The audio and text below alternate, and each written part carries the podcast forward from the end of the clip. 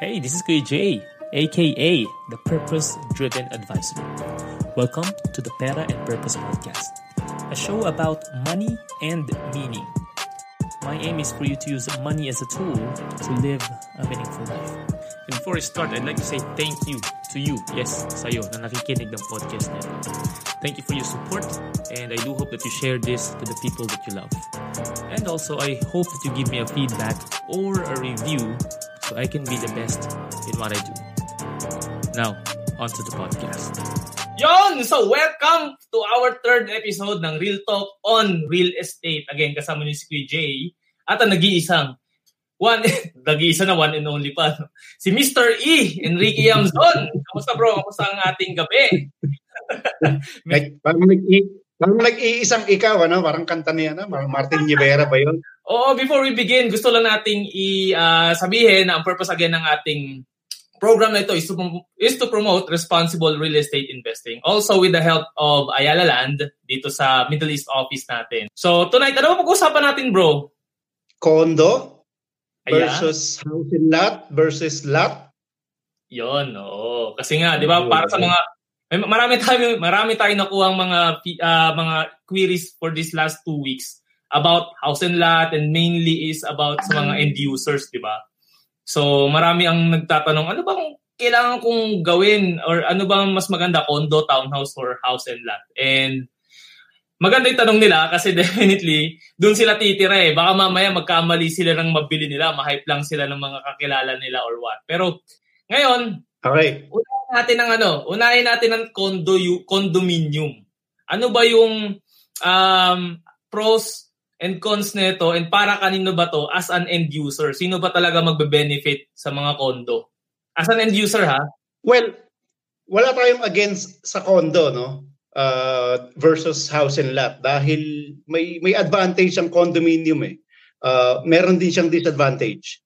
Uh, when when you go when when you're you have to ask first para saan yung investment kailangan mo ba to? That's the question eh. Uh, bakit condo ang tinitignan mong bilhin? Gaano mo ba siya kailangan? Uh, dahil ba gusto mo siyang parentahan uh, or first home ano first home ang topic natin so kung Oo. first home dahil ba malapit sa trabaho mo so kung malapit sa trabaho mo yung trabaho mo is within the city wala kang time o mas importante yung oras sa'yo kaysa bumiyahe ka ng isang oras papasok isang oras dalawang oras pa uwi advantage yung condominium. That's that's one of the advantage. Um, another advantage of condominium is yung efficiency, yeah, time efficiency and the accessibility of everything kasi you're you're within the city. So nandiyan na yung office mo, nandiyan na yung uh, lahat ng malls, uh, pwedeng walking distance na lang yan kasi mostly ng mga ano ng mga condominium project nasa ano yan eh, nasa central location yan eh. Metro Manila, Makati, Ortigas, Mandaluyong, Quezon City, you know, meron diyan sa yung Bertis North, meron sa Cloverleaf, meron sa Arca South, sa BGC, and, and sa Makati, and uh, Mandaluyong and Ortigas. Yan yung mga areas ng ano ng condo areas. Yes. Okay, so parang based on what you said no Mr. E, ang condo units as an end user is beneficial or mas mag-benefit dito yung mga tao na ah, malapit sa work or at the age na ano pa sila, young working population like yung mga uh, nag-start pa lang ng career nila or meron pa lang silang small na na property or small na family. Tama ba? Yes. True. Para sa mga starters. Okay. Kasi nga, oh, naalala ko nung time na una ko mag-work sa, sa Pinas, ang office namin is nandun sa Ayala Techno Hub. Kasi call center ako for seven years sa Philippines eh. And, oh, ang challenge sa akin nun is yung barangay namin, sobrang liblib. So, kung doon ako nakatira, naka, so naka-house and lot kami, di ba? Yung, yung location namin is hindi ganun ah, kaganda in terms of my workplace. Kaya ang ginawa ko nung time na yon, nag-rent ako ng, ang tawag dito, nag-rent ako ng parang, hindi naman yung mga bahay malapit sa Cruz Naligas, sa may UP. So, if meron, kaya lang wala kasing condo nung ano dun eh, walang condo unit na malapit dun sa area namin nung time na yon. Kaya I thought na mas maganda dun na lang ako sa may krus na ligas sa mga U. Kasi nga accessible siya. So, if afford ni, let's say, ni, ni, ni buyer or ni home user yung ganun, much better sa kanya, lalo kung malapit yung kanyang uh, office, right? True. True. True. Uh, malaking bagay kasi yung oras eh, na, na, na napaka-importante nun sa atin, lalo pag nagtatrabaho tayo. Gusto mo agad, ano eh, uh, pahinga agad eh. And then, yung yung environment ng trabaho sa Pilipinas it's it's different from abroad eh. In in the Philippines normally yung overtime diyan sa kanila parang okay lang eh so mag-overtime ka ng dalawa tatlong oras and then mag-spend ka na naman ng 2 hours na, na biyahe. So ano oras ka pa makakatulog noon pag uwi mo? So, you have other things to do. Kailangan mong maglaba kailangan mong magluto kumain 'di ba? So there's a lot of things. Minsan nag-uwi na nga ng trabaho yung mga ano, ibang empleyado. Kaya advantage talaga yung condo. If you're looking for a first home and then you're a professional, condo is an advantage if you're if that's going to be the question for professionals. Yeah? Okay. And at the same time, no, let's say, naisip ko lang din bigla habang nag-usap tayo ngayon na, let's say ako, uh, nag-start ako ng career ko, young executive, tapos I'm trying to own a condo unit or nagbabayad na ako nung, uh, nung down payment niya and ready for occupancy na siya. The moment na lumaki yung aking income, tapos I might move somewhere else, pwede ko pa rin pala itong parentahan. Kasi nga, if yung community is malapit doon sa ano, malapit doon sa mga central business districts, eventually, pwede mo pa rin siyang pagkakitaan pag lumipat ka, no? Tama ba? Parang may option ka to, yes, to yes. That. Definitely. Definitely. If, if, if you're, you know, uh, thinking to do that option, then you think it well pag-isipan mong mabuti uh, kung kung magre-rent ka or bibili ka. For example, kung bibili ka at capable ka ng bumili by that time, then do it. Bumili ka na. Kaysa yung yung renta mo uh, napupunta sa uh, yung pera mo napupunta lang sa renta. No? You'll never know 5 years, 10 years down the line, renta ka ng renta. Uh, pagbilang mo pa lang parang sayang sa na dapat pala sa yung ano yung unit na yon no kung binili mo. So if you're capable by that time, bumili ka na, stay on it. Kung malipat ka man, madistino ka sa ibang lugar, make sure, keep in mind, yung bibilihin mo is pag-isipan mo mabuti. It has to be uh, in a complete ecology of business. Hindi yung puro residential lang. It has to be on an estate. And uh, andyan yung mga malls, andyan yung mga offices, uh, the schools around, uh, you have uh, uh, the hotels around you, you have the hospitals around you. So, kompleto talaga. Like, uh, kapag itong mga nangyayaring pandemic ngayon, ang daming lockdown, left and right eh. So, advantage yung mga nasa condo na nandoon ka lang sa loob ng city. You don't need to go out of the city. So, yun yung mga ano dapat i-consider talaga ng ano kung bibili ka ng condo and then uh, kahit umalis ka andun pa rin siya yung flexibility pati niya na pwede mong parentahan if ever na kailangan mo. Kasi kung bahay nga naman yan, kung yung house and lot agad yung kinuha mo, nakatiri ka na agad dun sa isang lugar, tapos may tendency, hindi mo naman, siguro kung first home mo, hindi mo naman na basta-basta paparentahan yan or what, right? So, wala, naisip ko lang din bigla. so, itong isa, yung sumunod would be yung townhouse. Ano ba ang townhouse? Anong difference niya muna doon sa uh, sa condo? And uh, doon sa house. Technically, ang townhouse is bahay na rin siya, like house and lot na rin siya, pero magkadikit. Tama naman ako, right? Yes, yes. Parang row oh. houses yan kung tawagin sa iba eh. Uh, dito naman sa Dubai, kung tawagin naman yan, ano, uh, detach. Ah. You know, uh, attach, attach villas. So, naka-attach siya sa isa't isa. Okay? So, anong advantage and disadvantage and para kanino ang townhouse pag first-time buyer? Mostly ang ang ang townhouses yung mga ano eh mga young families, mga starting families, uh, okay lang sila sa two bedroom or or a three bedroom townhouse and they don't need that much space of movement no? Hindi mo kailangan ng ano ng masyadong malaking takbuhan ng mga bata hindi mo kailangan ng masyadong malalaking spaces kasi uh, you're a young family uh, mostly yung yung yung mga starting families na on a budget they opt on on taking townhouses like this unlike doon sa malalaking bahay na agad no depende depende pa rin sa budget mo eh kung kaya mo na rin talaga, di kumuha ka na ng malaking ano, ng malaking bahay.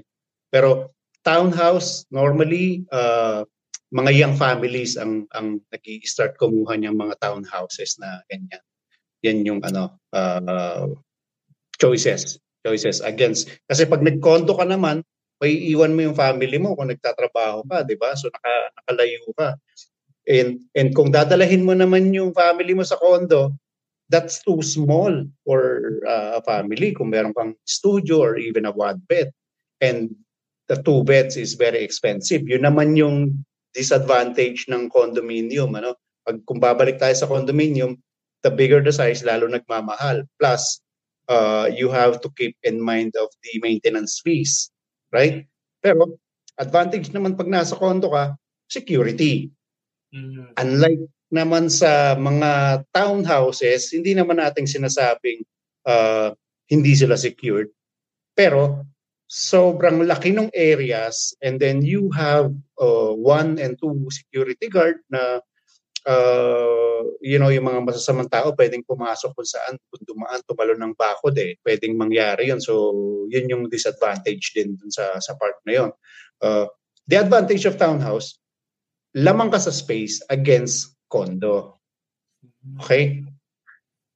And meron ba townhouse na merong amenities? Kasi hindi natin na-mention na isa rin sa advantage ng condominium are yung amenities like a gym, a pool, and yun nga, security pa na na-mention mo. May mga townhouse ba na may kasamang, para sa Pinas ha, wala ko napansin na townhouse tapos meron silang swimming pool dun sa Meron, meron. Meron. Um, in, in fact, may ano, may mga may mga projects ang ano ang ang Ayala uh, if I can remember the uh, sa Vermosa meron diyang mm. Amaya Amaya series yon mga townhouses yon eh mga uh, you cannot say a very high end you cannot say naman a very cheap uh, tama lang it's it's a townhouse project pero sa loob ng ng project is may amenities, may basketball court, may swimming pool, and then may mga open spaces para sa mga kids and family uh, tuwing weekend na gusto nilang lumabas. Yan. Meron. Meron mga projects na ganyan. So ano yun pala? It's a subdivision or a community na puro townhouse lang. Tama ba yung pagkakaintindi ko doon? Or mix yes. siya, may single. Ah, okay. Yeah. yeah. Ano? Na, sobrang hindi ako masyadong familiar sa mga ganito kaya tinatanong kita. pero, pero may napansin ako, parang sabi nila, pag nag-townhouse ka, di ba, pami-pamilya nga yan, no? Para kayo nasa isang compound. Pwede maging challenge dyan since, di ba, nadada, nadadaanan yung, yung isang hallway, isang ano. Ma, sa tingin ba, parang well, very less ang privacy kapag ganun? Isang issue kaya yon sa tingin mo pag nag-townhouse? Kapag sa townhouse, Uh, there's not much of difference in ano eh, in term, kung, kung i-compare mo sa condominium eh. Kasi magkakatabi lang din yung pader nyo eh. Di ba? So, so mostly rinig mo din yung kapitbahay mo dyan. Rinig mo din kung may nag-aaway dyan sa kapitbahay, naaamoy mo din yung ulam nila. Ganon yung ano, di ba? And then yung paglabas mo ng pinto mo, kita mo rin yung pinto sa kabila dahil magkakadikit kayo eh. The advantage lang niyan is maaring mas makapal yung pader mo and then may space ka and then may second floor ka. Yun yung yun yung difference mo against condo. In terms of price, maaring magkaparehas na yun sa studio unit tsaka yung uh, townhouse unit. Ranges from 4 4 million to 6 million eh, which is a studio is ganun din ang ano eh, ang ang, ang presyo eh, 'di ba? Okay, tama. And uh, sabi ni Eric nanonood sa YouTube natin, no. Uh, there are also townhouses inside communities. Ayan. Tama ko, na-mention nga ni, ni Mr. Ian kanina. Thank you, Eric. And uh, sabi ni Nori, ayan, uh, watching from JVC. Kamusta, Nori? Kakatapos lang ng meeting namin kanina before our live eh. And we had a financial planning mm-hmm. session. Oh, it helped you ha. Thank you so much.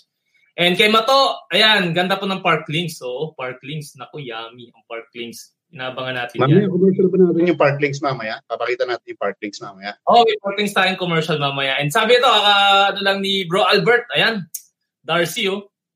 Great to see you both, oh. Jay Enrique. Ayan. We'll also Lodi have. Uh, Lodi ka namin. Oh. Ilan ba kaya ang mga kalupaan ni uh, Mr. Albert sa Pampanga ba siya? Tarlac sa Tarlac. Sinabi din. Yung lugar, yung lugar niyan sa Kapas, yung lugar niyan sa Kapas, siya na lang ang hindi nabibili na Ayala doon.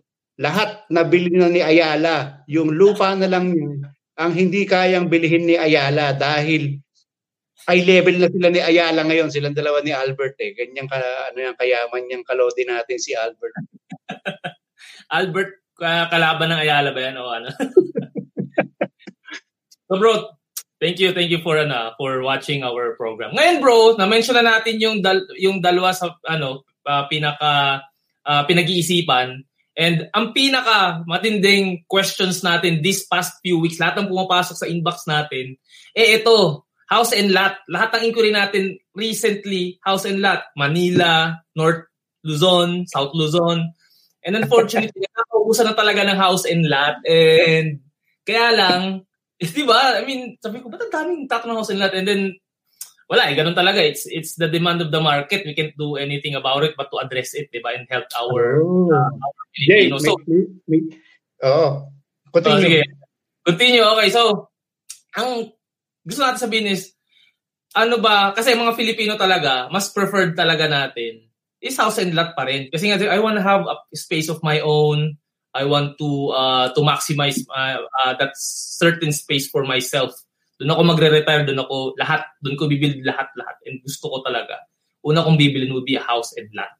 So sige, ano ba talagang advantage? And syempre, meron disadvantage pa rin ng house and lot. So ano ba yon in your, exper- in your expertise, bro?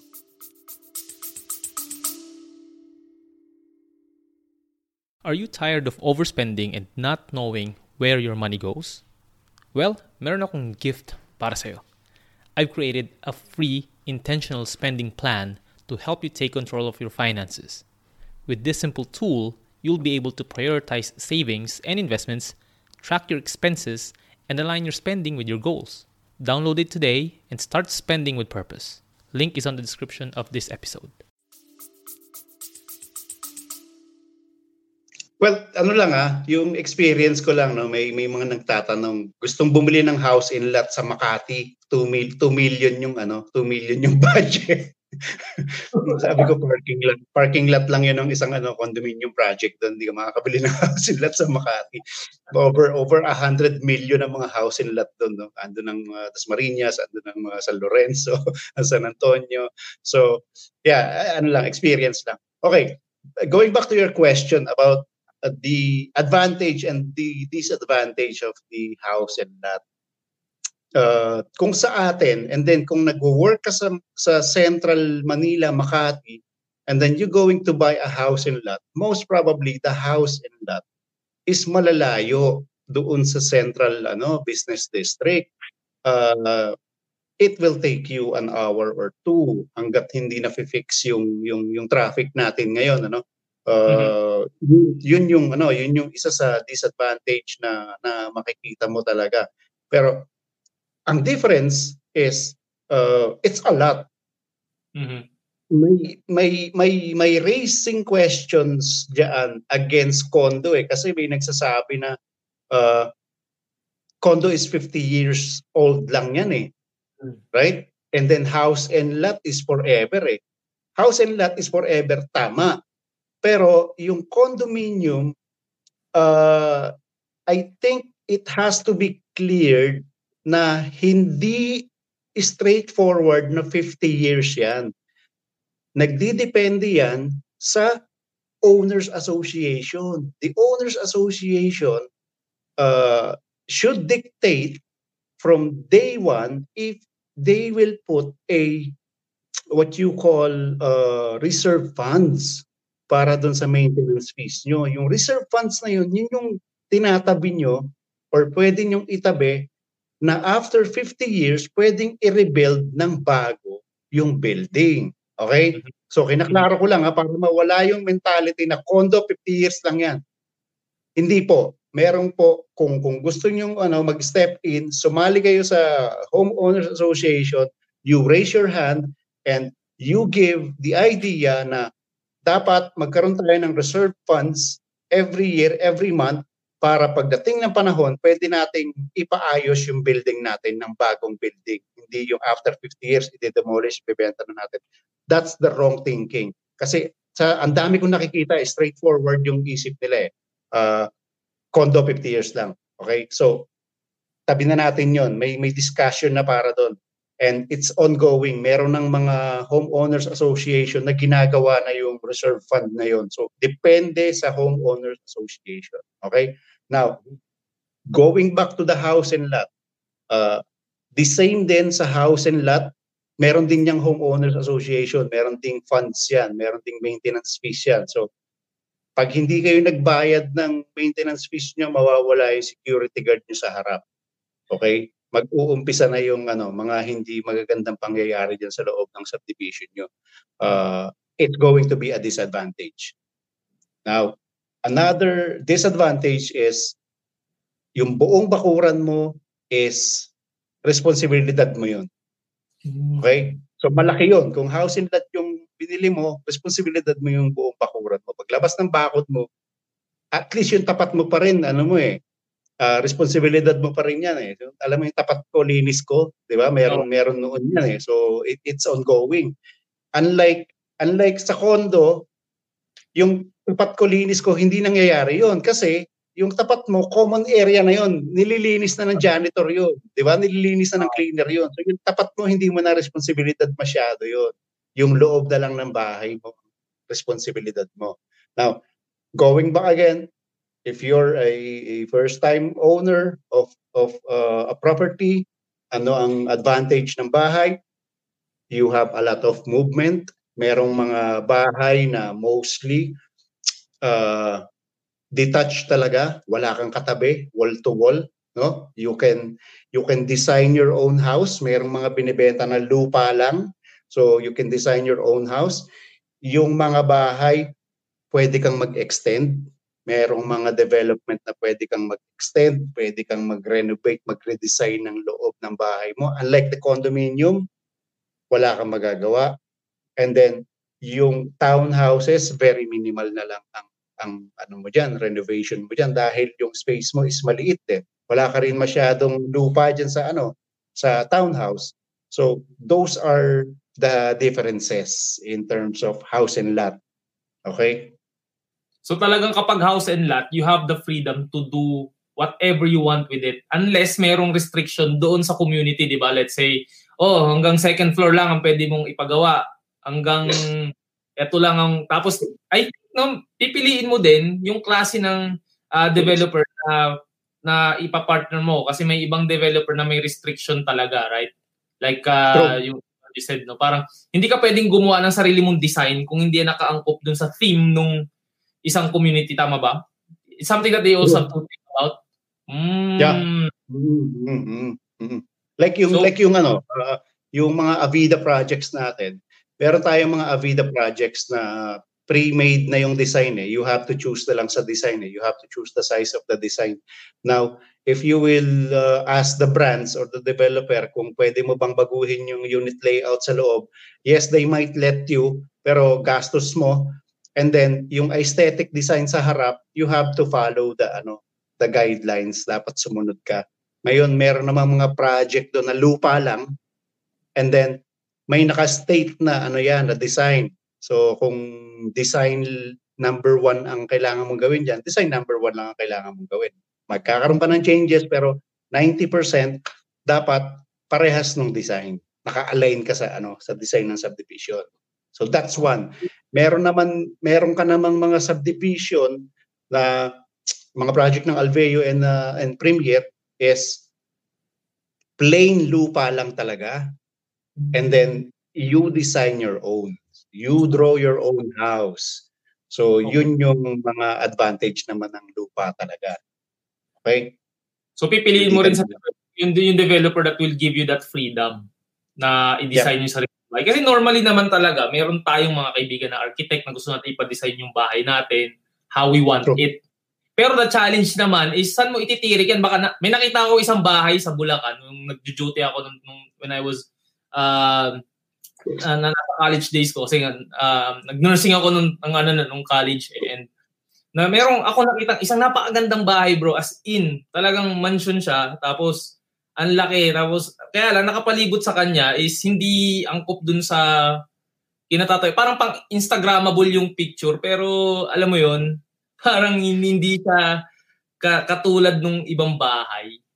Hindi na, hindi ano hindi hindi angkop sa neighborhood. 'Di ba? Mm, oo, hindi angkop sa neighborhood, oo. Ganun yung itsura kumbaga, niya. Kumbaga, kumbaga sa kotse yun, yung tinatawag na ano eh, uh, nagpagawa ka ng quality ng Rolls-Royce or Bentley sa neighborhood ng Kia at Suzuki. Ah, diba? may impact ba yun? May impact ba yun sa value ng house mo? Kahit sabi mo, ba ito yung nagtayo ng kastilyo dito sa barangay namin pero nakapalibot is hindi ganun ka gandang community. Will it affect talag yung yung yung value ng ano or pangit yung community mo, maganda yung bahay mo, magi-increase ba yung value ng property mo?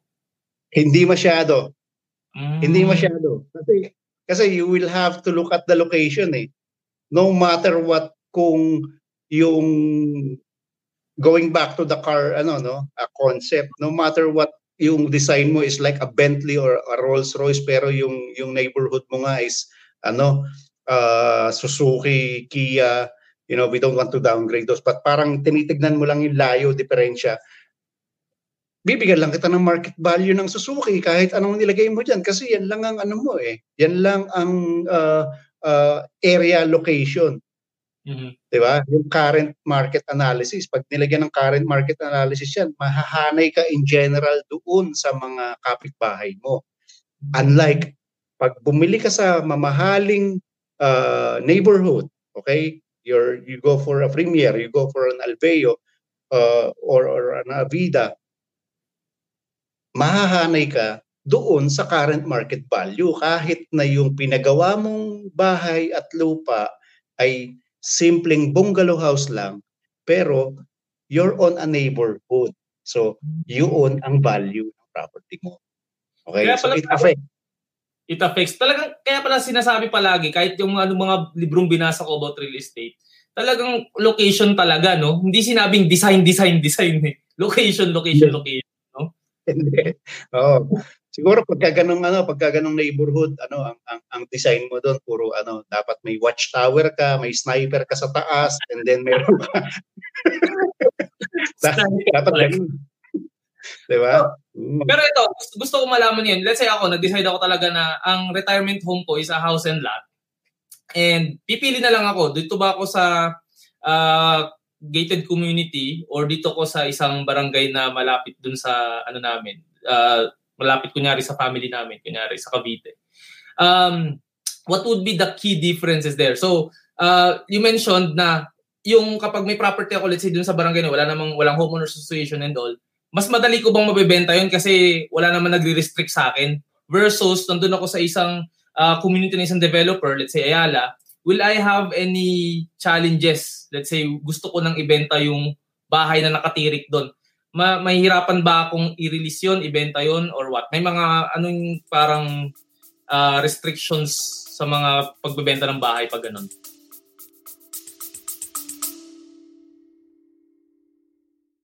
Hey, this is Kuya Jay, and quick update lang. I'm excited to share with you some of the valuable updates ng aking website. I've added new free resources and insightful articles as supplement to the podcast and help you make smarter financial decisions. Visit jadriantolentino.com, subscribe to the newsletter, and stay tuned for the next updates.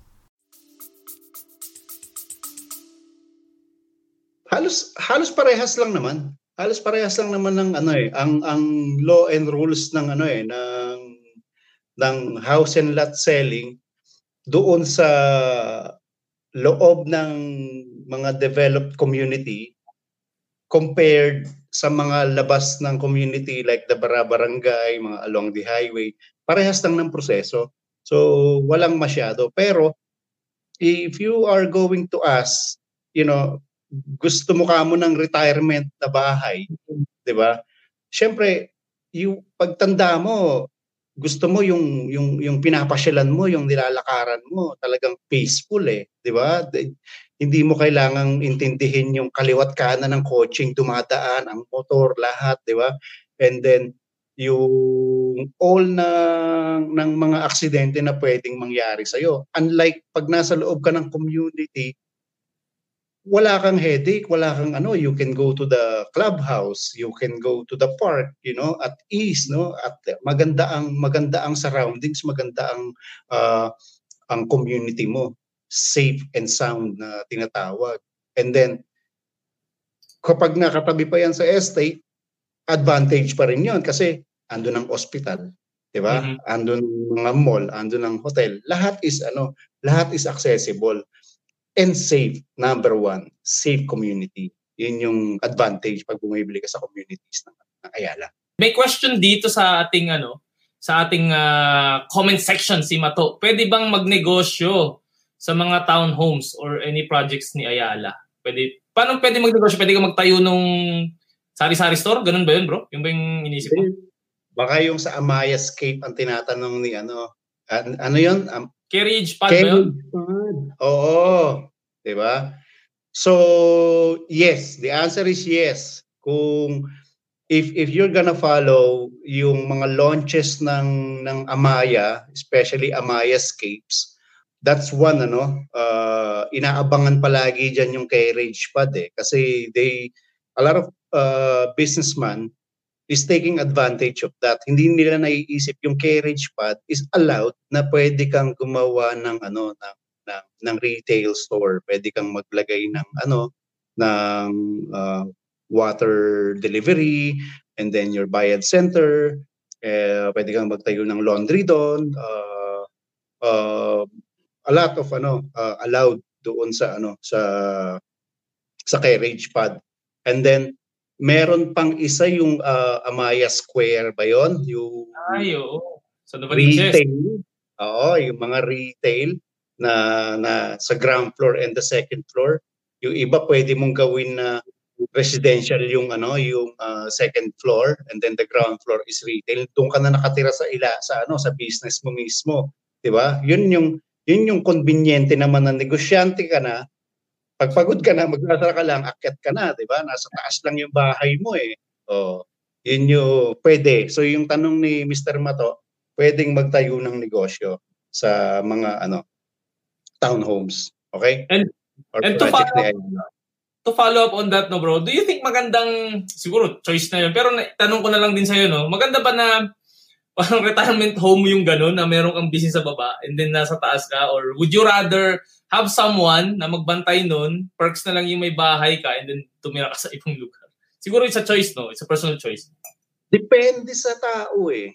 It depends, you know, upon the person eh. Dahil I've I've seen na mga yung mga bagong ano, mga bagong mag-asawa, uh, mm-hmm. they they're on the same wavelength and they decided to have that business, you know, uh, uh, an RTW and then easier sa kanila, sa taas na lang sila tutulog. Uh, it's it's their decision. Depende pa rin sa'yo. And then yung iba naman, uh, they put a person to take care of the business and then nandoon na yung accommodation sa taas para nga naman hindi na bumibiyahe yung kanilang ano uh, pinagkakatiwalaang tao ng negosyo. So iba-iba, iba-iba ng level ng ano ng ng, ng negosyante ang ano ang thinking eh. So hmm. pwede Pwede at pwede. Maganda yung ano, maganda yung project na yun, no? talagang multi-purpose siya. pwede ka mag-business, pwede ka tumira, and eventually pwede mo rin ibenta yun pag ayaw mo na dun sa location na yun and all. So, may tanong pa tayo sa ano sa comment section kay Miss Cream TV. Ayan sa YouTube siya, no. Follow her pala no for any news or video about positivity and all. So ayan, in choosing a property for investment, most probably anong property ang mas magandang value appreciation? Condo, townhouse, or va- or house and lot? Ba? Very good question. Anong masasabi mo, sir? that's, a, that's a very good question that requires a very good answer. yeah. And requires a very good person to answer it.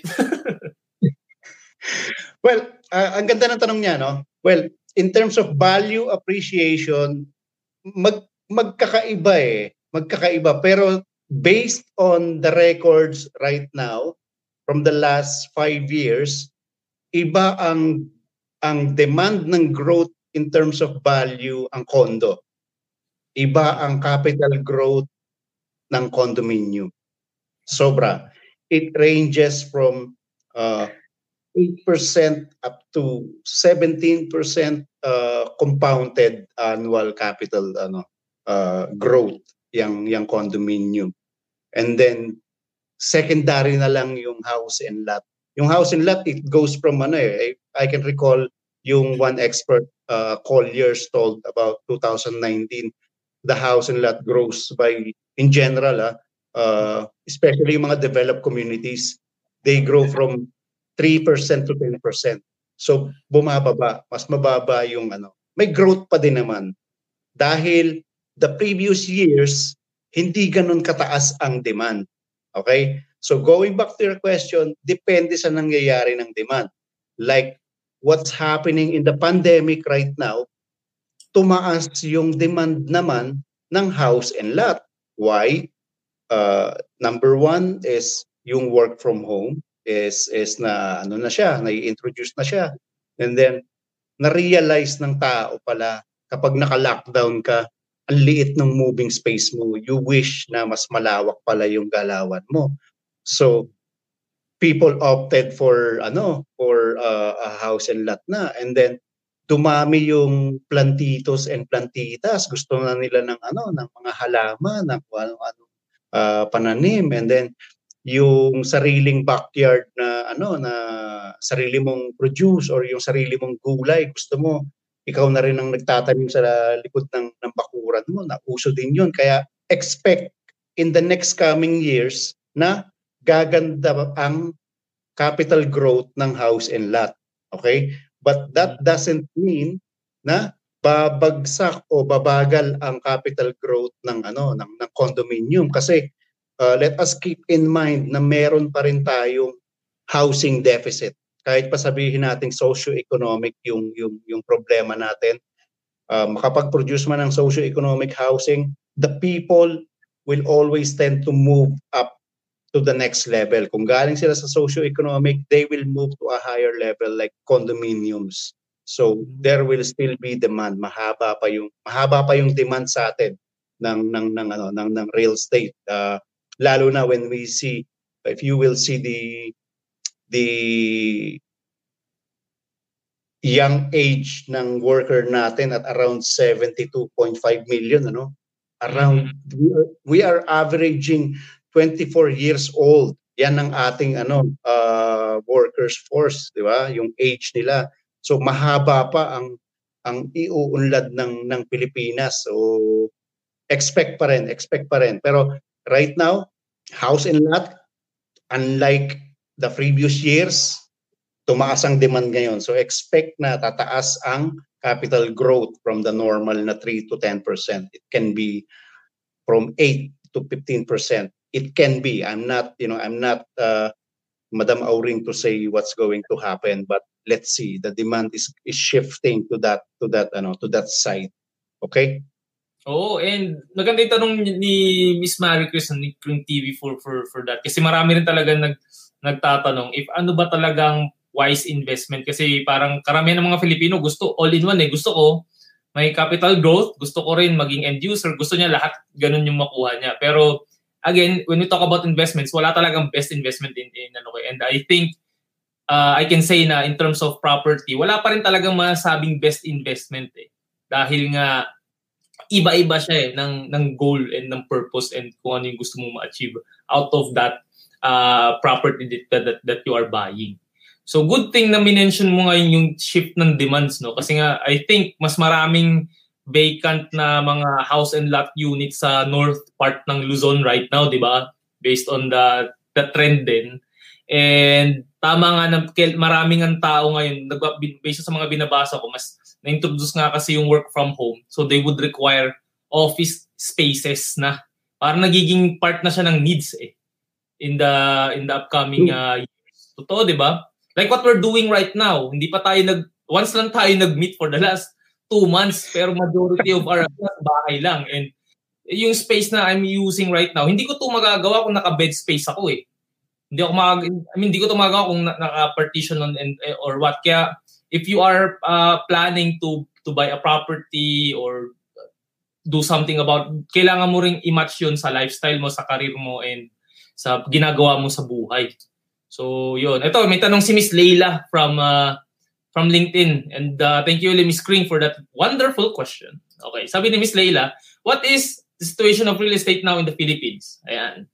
Ano daw bang sitwasyon ngayon? Anong lagay ng panahon ng kalupaan ng Pilipinas? Tinagalog. Sana tama yung Maganda yung ano niya, no? Very timely yung tanong niya. Especially maraming ano eh, uh, the investors right now, marami yung eh, eh, ang tawag doon expectator, nag-expect sila what's going to happen because of the pandemic. Okay. I would love to answer this question.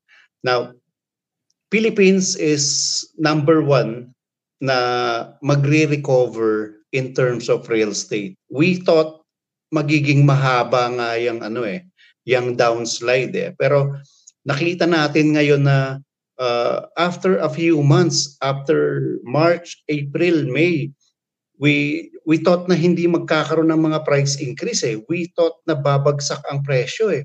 Pero hindi. Meron pa rin ngayon mga proyekto, specifically Ayala, uh, meron pa rin meron pa rin tayo mga proyekto sa Ayala na uh, nagde-demand pa ng ng capital growth. Unlike tomorrow, October 1, meron tayong four projects, no? Kung you know doubt by heart, Jay, kung ano-ano yung mga project na yan. May increase ng 2%, 4%, 12, 12%, no? May 12% growth pa din. Despite of pandemic. Why? Okay? Why? The answer is overpopulated pa rin tayo. That's one. Okay? Uh, two, overseas worker, uh, overseas Filipino worker, though we are been affected by by the pandemic, let's just say 20 to 30 percent. Okay, 20 to 30 percent uh, got affected, and 90 percent of that is mga nasa service industry, meaning yung maliliit na sweldo, which is uh, not yet you know there capable to ano to to to invest in in in a real estate investment. So malaki pa rin yung chunk ng overseas Filipinos na capable mag-invest pero nag speculate Okay? And then you can see now na dumadami ang nagtatanong dahil sa nangyayari ngayon, naka-lockdown sila, they don't go for shopping anymore, they don't go out for, you know, dining outside anymore. Uh, wala na, isip na nila lahat na ang kailangan lang nila is essentials nakakaipon.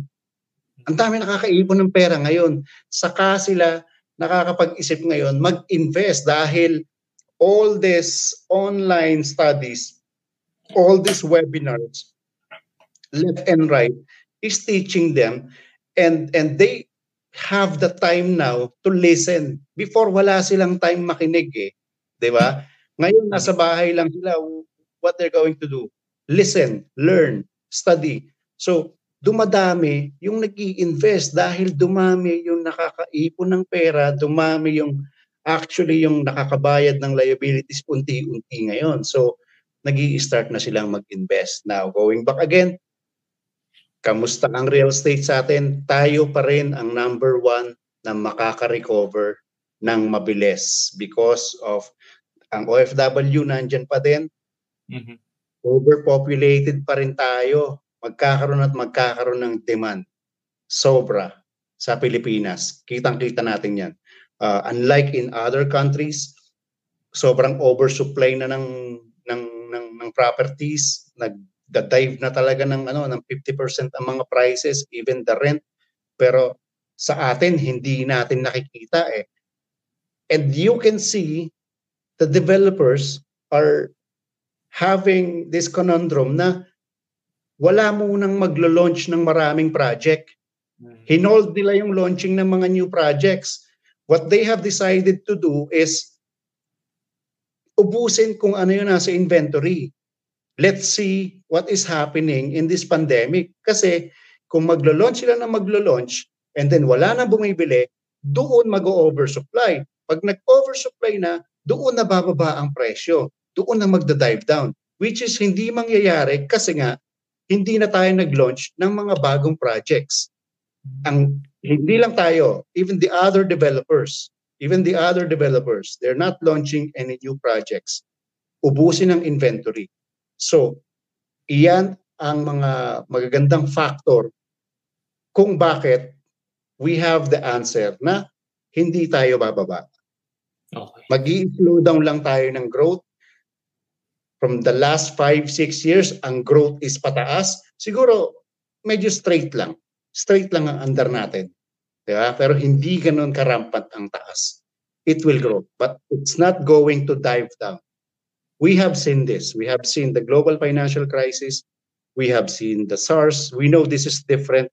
But the, the, the Philippine economy, the Philippine population is way different. Yeah. So I think uh, thank you for the question, Laila. I think I hope I han- I answered your ano, question. Oh, kasi I think si, Miss Leila also has, a, has an inquiry sa house and lot somewhere in her ano uh, in her favorite uh, location sa sa Philippines. Ayan, no, may mga nag Thank you Miss Laila pala. ah. Ito, may follow-up question siya. How do you compare the real estate in UAE from the Philippines since most of the OFWs lost their jobs specifically in GCC areas? Ah, follow up agad. Thank you. Oras pa ba tayo, Jay? Meron pa, sagutin na. Siguro ito na yung ano, ah, last few questions natin for this evening. pwede, pwede natin pag-usapan to magdamag. Ano? Okay. Uh, look, the difference, the difference, we cannot say anything against the UAE government. ah. We have to be careful on what we are saying right now. Okay. So I am just uh, being very careful of what I'm saying right now. The UAE is still a, a vibrant country. Okay. What wrong with UAE is they cannot control which is what they have stipulated in terms of law. Okay, what they did when they sold all the lands, yung mga freehold lands na yan, for example, binenta nila kay Imar yan, binenta nila kay Miras, binenta nila kay Damak, binenta nila kay Nakhil. All other developers, bumili ng lupa yan. Now, bylaws, ang sinasabi ng batas, pag binili mo yung lupa na yan, kailangan mong itayo yung proyekto within this year na sinabi mo dahil magpe-penalize ka every time madidelay ang development mo diyan sa lupang binili mo. Kaya ang nangyayari ngayon, all of the developers keep on launching, keep on selling despite before pa mangyari tong ano ha, before pa mangyari tong pandemic, uh, nahihirapan na ang Middle East before because of the ano the the problem with the oil prices. This is happening from the last three four years. Uh, despite na nangyayari yon, walang magawa yung mga developers but to go out and launch their projects because sila naman ang mape-penalize ng government. Right? So they keep on launching whilst nag-oversupply na, oversupply na, dire-diretso oversupply, and then the economy as a whole in the Middle East is is going down dahil nga of of the oil prices, maraming uh, expatriate ang nawawalan ng trabaho. Ang daming family ang umuuwi sa uh, kani-kanilang bansa. Imagine, I'll give you a, a clear number right now. In the next 18 months, in the UAE itself, there will be around 50,000 units, units to be delivered. Okay, when you say units, that can be condo, house and lot, or townhouses. 50,000 units. Okay, whilst the population of, of UAE is coming from 12 million, now we're down to 9 or 10 million. So, dumadami yung supply and then bumababa yung population. That is the issue. Kaya nagda-dive down ang pressure rito. So, going back again sa ating pinakamamahal na bansa, overpopulated pa rin tayo, continuous pa rin ang OFW, no? 70% of the 11.5 million OFW may trabaho pa din. Continuous pa rin yan magpapadala and then continuous pa rin titingin ng investment yung ating mga ano mga compatriots na expats. Uh, plus tinigil pa yung launches ng new projects sa atin. 'Di ba? Dito dire-diretso ang pag-launch eh. Continuous ang pag-launch. So continuous yung ano, yung influx ng ano, ng supply. Hmm. Sobrang dami talaga. Ang dami mong choices ngayon. Before the two bedroom in Business Bay is 85,000.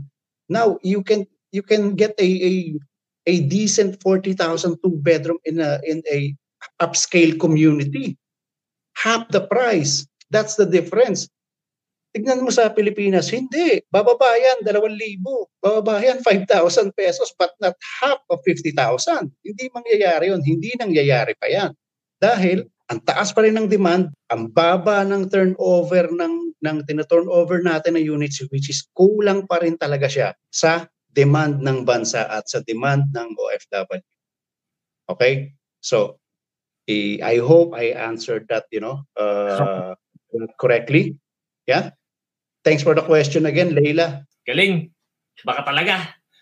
So thank you, Mr. Leila, for the question. And uh, siguro, na, naka, nagkataon lang na nag-pandemic and then ang taas ng supply, tapos nagkawala ng work. Kaya basic economics, pag mataas yung supply, yung baba demand talaga. Babagsak ang prices. Yes. Any advice or uh, final advice that you want to uh, to give to our fellow to our fellow Filipinos who are willing to invest? Kasi I think uh, it usually boils down lang naman to three things eh yung cost, like what you said kanina, yung budget niya and all, tapos yung convenience, di ba?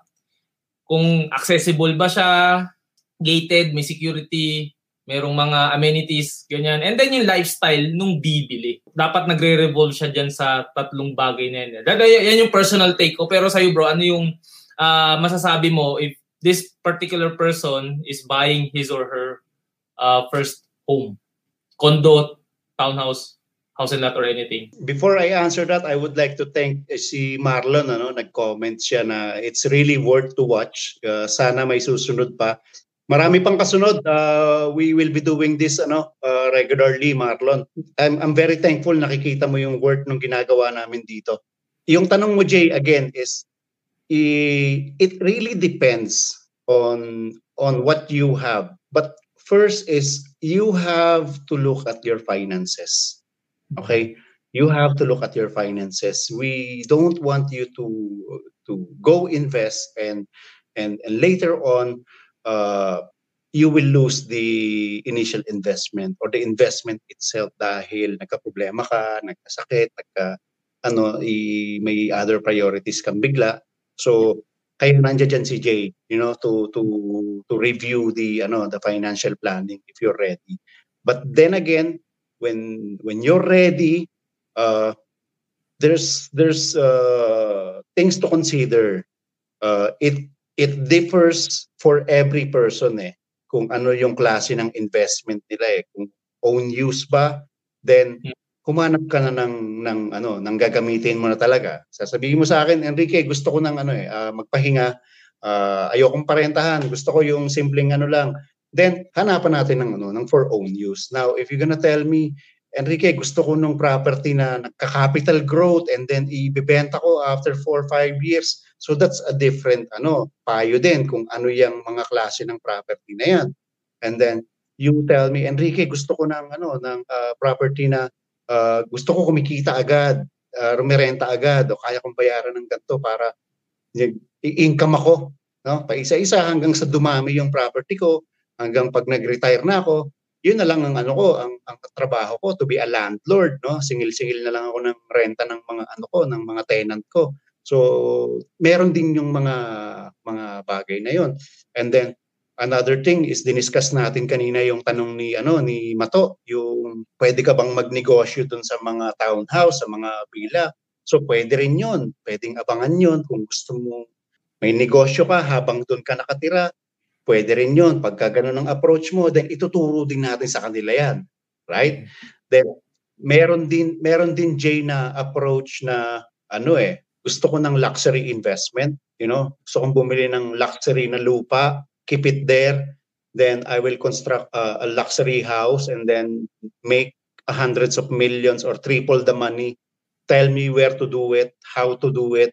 So, pwede rin nating gawin yon. Pwede rin nating ituro sa kanila yon. So, iba-iba. Iba-iba ang, ang, ang pwede nating ibigay na payo depende sa capacity ng investor. But end of the day, end of the day, palagi nating sinasabi, look at your finances first. Let's let's have a look at it. Let's see if you're ready. Then we'll walk hand in hand with your oh. investment. Tama. Right? Agree. Super mm-hmm. agree. Kaya nga ako pumartner sa'yo kasi you always mention about checking at finances and we have the same idea about investing ng property. Like itong ang recent investor natin, si Terence, you, you see yung feedback niya about nung nag-financial planning kami, na-review niya talaga na okay, ready na talaga ako to invest. Wala na akong utang, may emergency fund ako to, to help me, may job secured, I already have insurance. So, go for it. So, yun yung advice ko sa kanya. And before anything else, before we fully put this a close, meron tayong upcoming webinar, right? Na darating ngayong uh, sa October uh, 3, 5 p.m. It's all about uh, investing in a sustainable future with Ayala Land. And when we talk about sustainability, it is yung paano ba natin ma-make sure na yung investment natin o yung yung property natin is something na in line with the usually pag sustainability naisip ko yung nature eh yung greeneries eh and yung paano mas makakatulong ito sa uh, kapaligiran natin and Ayala Land has built some projects that are suited for sustainability right bro? Maraming ano eh maraming aspect yung sustainability. One is yung sustainable ba yung ano yung project itself? Uh, like like yung mga solar panels, yung mga ganyan na may may mga naka-install bang ganyan sa buildings.